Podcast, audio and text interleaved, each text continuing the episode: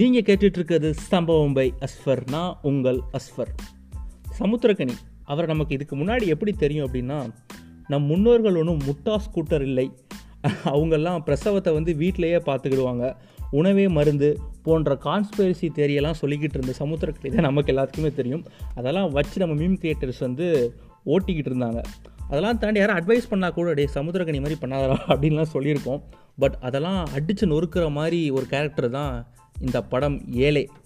So Muthukutty அப்படிங்கிற கேரக்டரில் வந்து மனுஷன் வாழ்ந்துட்டாரு அப்படின்னு தான் சொல்லணும். நெக்ஸ்ட் வந்து theatre of the film Halitha Shameem. இதுக்கு முன்னாடி அவங்க எடுத்த படம் வந்து சில்லு கருப்பட்டி. அதுக்கப்புறமா வர்ற படம் தான் ஏழை. ஸோ ரெண்டுத்துக்கும் உண்டான கேப்பை நான் எப்படி பார்க்குறேன் அப்படின்னா ஏப்ரல் ஆறு எலெக்ஷன் அனௌன்ஸ் பண்ணிவிட்டு மே பதினஞ்சு ரிசல்ட்டுன்னு சொல்கிறாங்க இந்த கேப்பு நல்ல விதமான கேப்பு தானா? அப்படிங்கிறத வந்து நீங்கள் தான் முடிவு பண்ணணும். பட் சில்லு கருப்பட்டியிலேருந்து ஏழைக்கு வந்து ஒரு கேப் எடுத்துக்கிட்டாங்கல்ல அது ஒரு நல்ல படைப்புக்கான கேப்பாக நான் பார்க்குறேன் சரி ஏழை படம் எப்படி இருந்துச்சு அப்படின்னா படம் ஆரம்பித்த ஃபஸ்ட்டு ஷாட்லேயே கதைக்குள்ளே போயிடுறாங்க. அப்பாவா சமுத்திரக்கனி ஸோ இறந்து போயிடுறாரு. அவரை பார்க்குறதுக்காக வாராரு மகன் நம்ம மணிகண்டன். அவர் யார் அப்படின்னா நீங்கள் விக்ரம் வேதா சில்லு கருப்பட்டி காலால் ரஜினிக்கு பயணம் பண்ணியிருப்பார். அவரும் ஒன் ஆஃப் த ரைட்டர் தான்.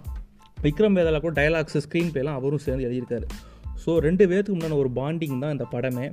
ஸோ அந்த ஃபுனரலில் நடக்கிற காமெடி கலாட்டா அப்பாவுக்கும் பையனுக்கும் உண்டான ஒரு பாண்டிங் பையனுக்கு ஒரு லவ் ட்ராக்கு ஸோ வந்து இந்த லவ் வந்து சக்ஸஸ் ஆச்சா அப்படிங்கிறதான் படத்தோட மீதி கதைன்னு சொல்லலாம். சரி இதை வச்சு எப்படி ஒரு ரெண்டரை மணி நேரம் படத்தை கொண்டு போயிருக்காங்க அப்படின்னா கொண்டு போயிருக்காங்க. ஏன்னா ரொம்ப கஷ்டமான வேலை. ஏன்னா ஒரு ஊரையே சேர்ந்து நடிக்க வச்சுருக்காங்க. அதாவது ஒரு ஊரை வந்து க்ரியேட் பண்ணலாம். அதை அப்படியே ரீக்ரியேட் பண்ண மாதிரி கொஞ்சம் லைவ் லொக்கேஷன்ஸ் நிறையா செட்டு அப்படிங்கிற மாதிரி கிட்டத்தட்ட படம் வந்து எது செட்டு எது லைவ் லொக்கேஷன் எதுவுமே கண்டுபிடிக்க முடியல. ஒரு ஊரையே சேர்த்து நடிக்க வச்சா எப்படி இருக்குது உண்மையில் ரொம்ப கஷ்டமான வேலை. அதை இந்த படத்தில் பண்ணியிருக்காங்கன்னு தான் சொல்லணும். ஒரு சில படங்கள் வந்து நிறைய சிரிக்க வைக்கும். கொஞ்சோண்டு அளவைக்கும் ஆனால் இந்த படம் வந்து நிறைய சிரிக்கவும் வைக்கிது ஒரு இடத்துல அழுவும் வைக்கிது. ஆனால் ஒரே சீனில் அழுக வச்சுட்டு அதுக்கப்புறம் சிரிக்கவும் வைக்கிறதுலாம் இந்த படத்தில் மட்டும்தான் நான் பார்த்துருக்கேன். உண்மையிலே வேறு லெவலாக இருந்துச்சு. கேமரா பற்றி சொல்லி ஆகணும். தேனி ஈஸ்வர்.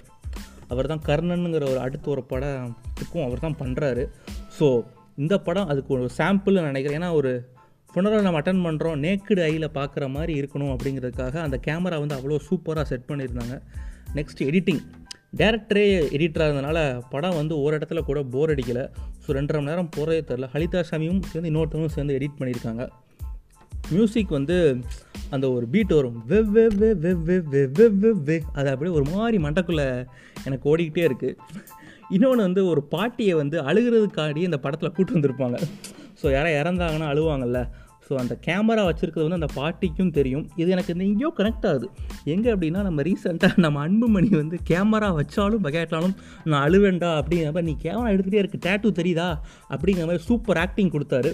அவரே ஓவர்டேக் பண்ணுற மாதிரி இந்த படத்தில் ஒரு பாட்டி வந்து வேறு லெவலில் நடிச்சிருக்காங்க.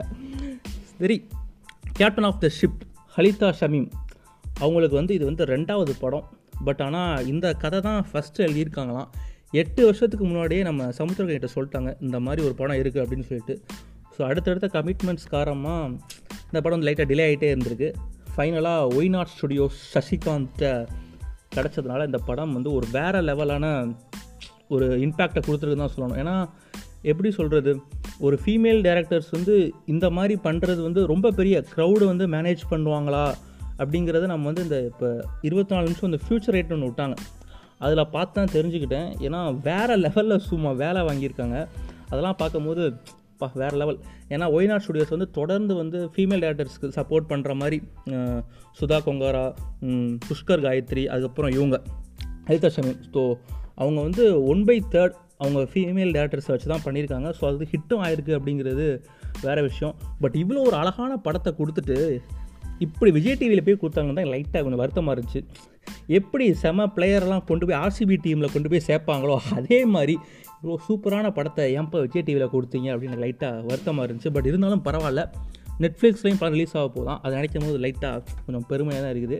ஸோ இருந்தாலும் இந்த மாதிரி ஒரு படத்தை வந்து தேட்டரில் பார்த்துருக்கலாமே அப்படிங்கிற ஒரு ஆர்வம் ஒரு வருத்தம் எல்லாம் எனக்குமே இருக்குது பட் இருந்தாலும் என்ன பண்ணேன் ஓடிடின்னு முடிவாயிடுச்சு. ஸோ அதில் தான் நம்ம பார்த்தாகணும்.